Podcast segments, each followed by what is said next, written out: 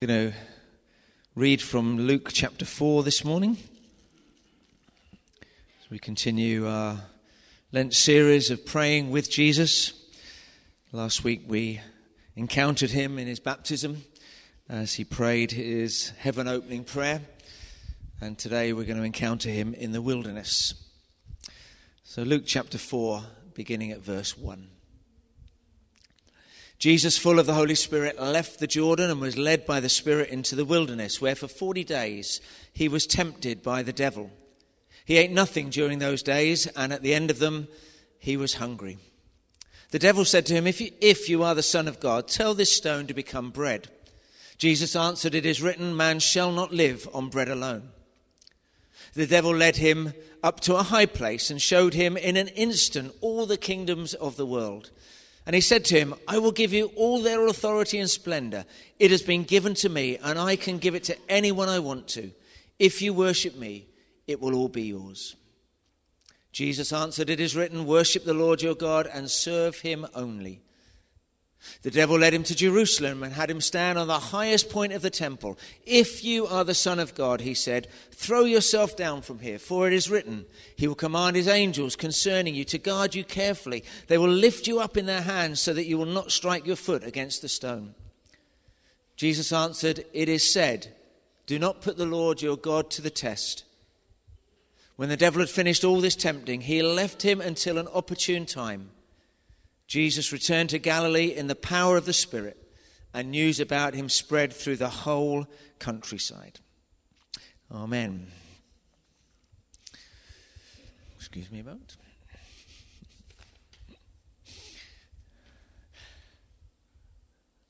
So, we're going to look at this prayer of Jesus when he faced these temptations of the devil in the chaos of the wilderness and the challenges of the specific temptations that the devil threw up to him. And my question today is how do we keep our prayers focused on the kingdom of God during times of the wilderness and during times of temptation? What sort of prayers do we pray at those times? Wilderness, I guess the wilderness could be whenever there's something that disrupts our, our focus on who Jesus is. It could be anything that comes our way, couldn't it? A disappointment, a frustration, bad news, a health issue, financial issue, a, a, relational issue. It could be all sorts of things that push us into the wilderness. Something that happens to us that we suddenly take our eyes off Jesus. And somehow we, we want to manage on our own in that wilderness experience when it seems like all is lost, where it's dark, when we don't know where to turn. How do you keep on praying in the wilderness? And how do you keep on praying when temptation seizes you? Now, of course, we know that we're all tempted.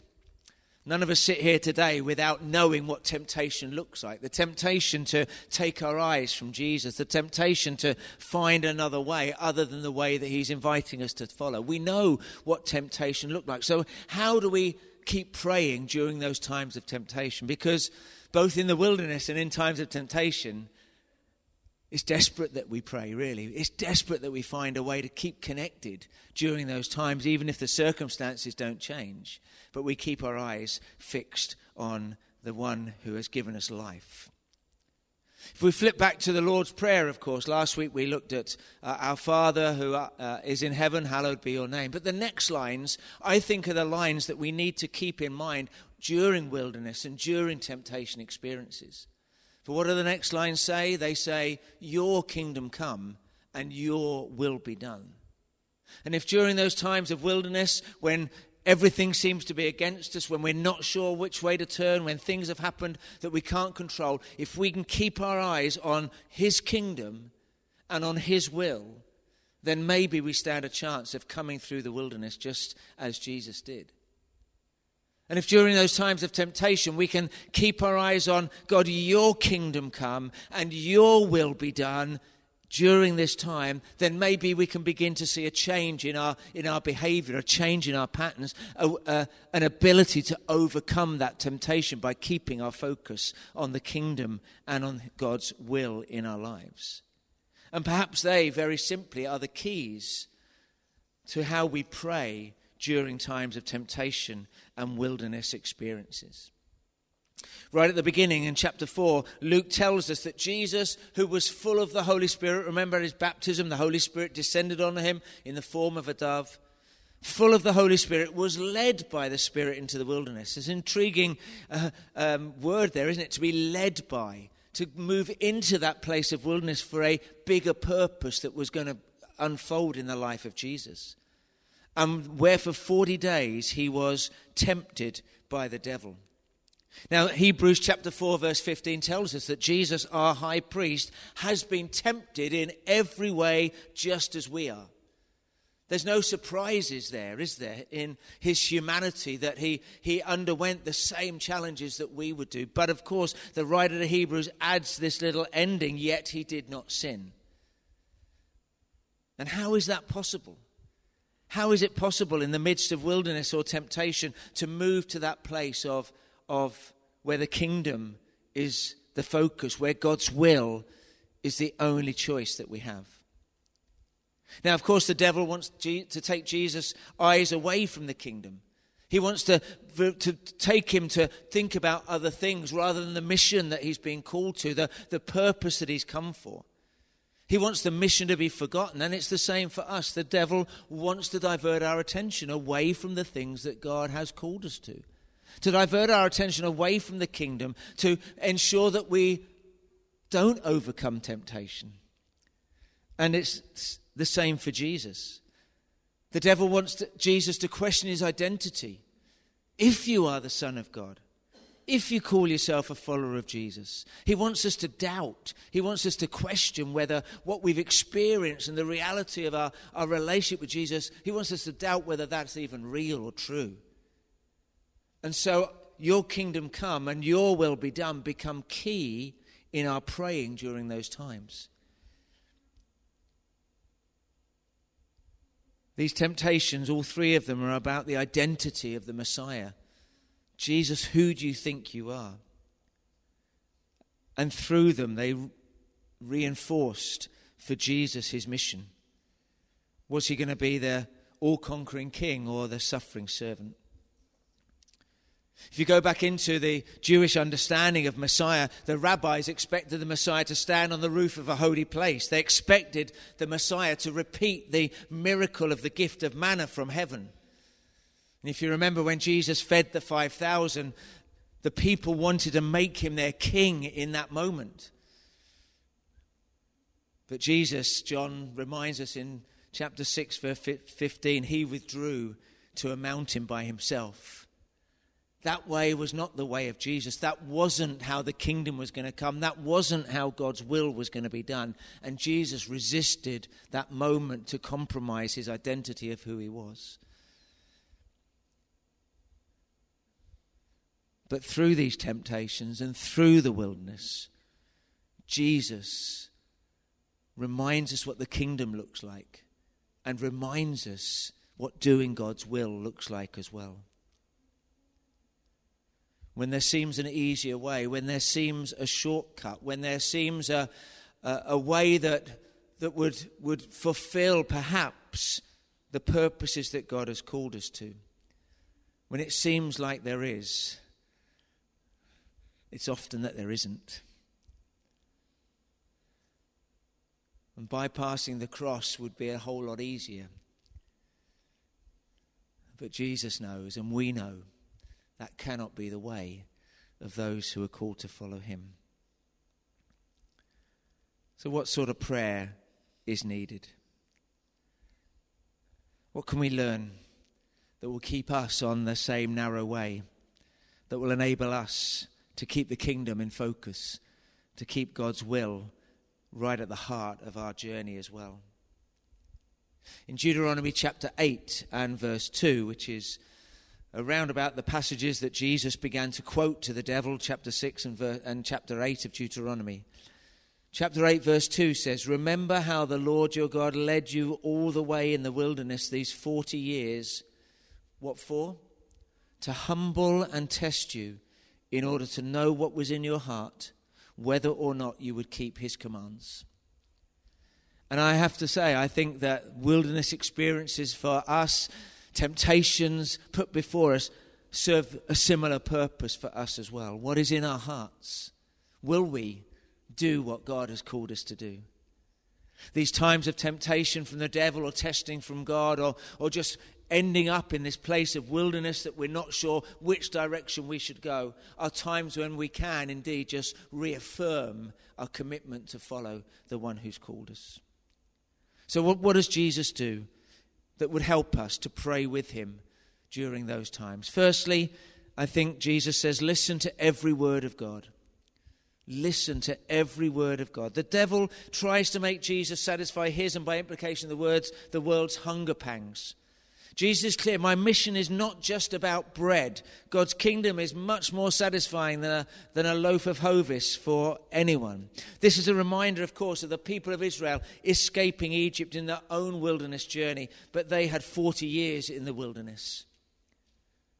And on the way to the promised land, what did God do? He fed them with manna from heaven. Deuteronomy chapter 8 and verse 3. He humbled you, causing you to hunger, and then feeding you with manna, which neither you nor your ancestors had known, to teach you, to teach you that man does not live on bread alone, but on every word that comes from the mouth of the Lord.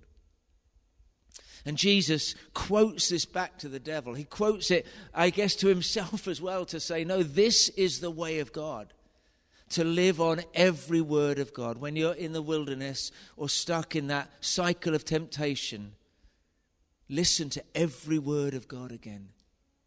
Be reminded of the promises that He's given to you.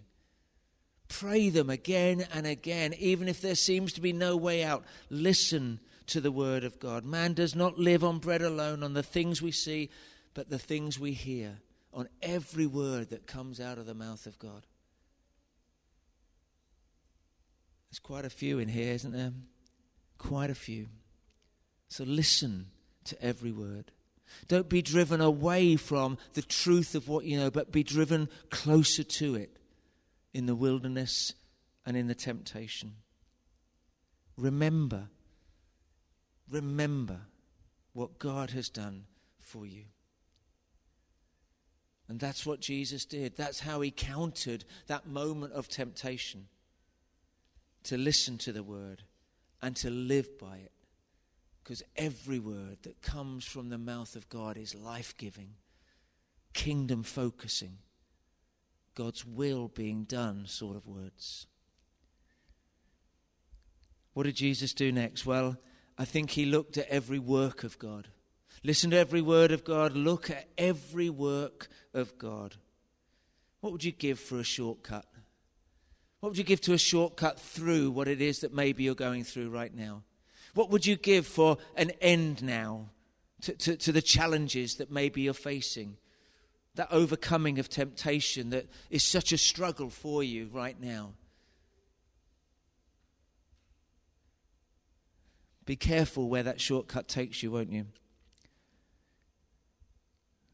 On, on many a walk, I've taken a shortcut through a field of cows. It is not the best place to go, is it, James? and yet it looked, oh, it was so much easier to go that way rather than that way. Be careful. There may be some cows in the field of your shortcut. Jesus knew that the cross was the only way for him. The cross was the way to authority and splendor. And so Jesus kept his eyes on the work of God and gave his worship to the one who deserved it. Deuteronomy chapter 6, verses, verse 10 to 12. When the Lord your God brings you into the land he swore to your fathers, to Abraham, Isaac, and Jacob to give you, a land with large flourishing cities you did not build, houses filled with all kinds of good things you did not provide, wells you did not dig, and vineyards and olive groves you did not plant, then when you eat and satisfied, be careful that you do not forget the Lord who brought you out of Egypt, out of the land of slavery. Yes, it took 40 years, but be careful you don't forget what he brought you out. There may seem an easier shortcut, but there is not one for you there. When you're tempted, look again at the work of God in your life. Look and see what he has done. And then finally, learn from every wonder of God. As Jesus stands over Jerusalem, the devil encourages him to jump. Later, Jesus would look over Jerusalem and he wouldn't be jumping, he'd be weeping because he knew what the way forward was. And God's plans begin in humility. That's the wonder of God. That is what compels us to pray. The devil thinks the spectacular is going to solve the problem. It might do for him, but it doesn't for the kingdom. Jesus knew it was the cross. He knew it was the hard way. He knew it was the way of suffering and pain. And even as he hung there on the cross, what did some people in the crowd say to him?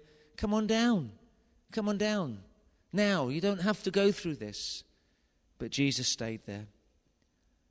Deuteronomy 6:16 as Jesus quoted these words, Do not put the Lord your God to the test as you did at Massah. Be sure to keep the commands of the Lord your God and the stipulations and decrees.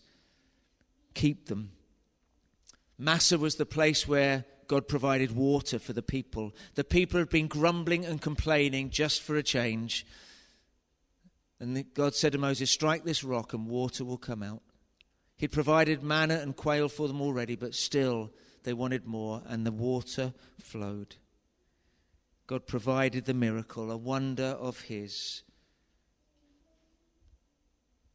When you're in the wilderness, when you're tempted, learn from the wonders of God, of what He is doing around you.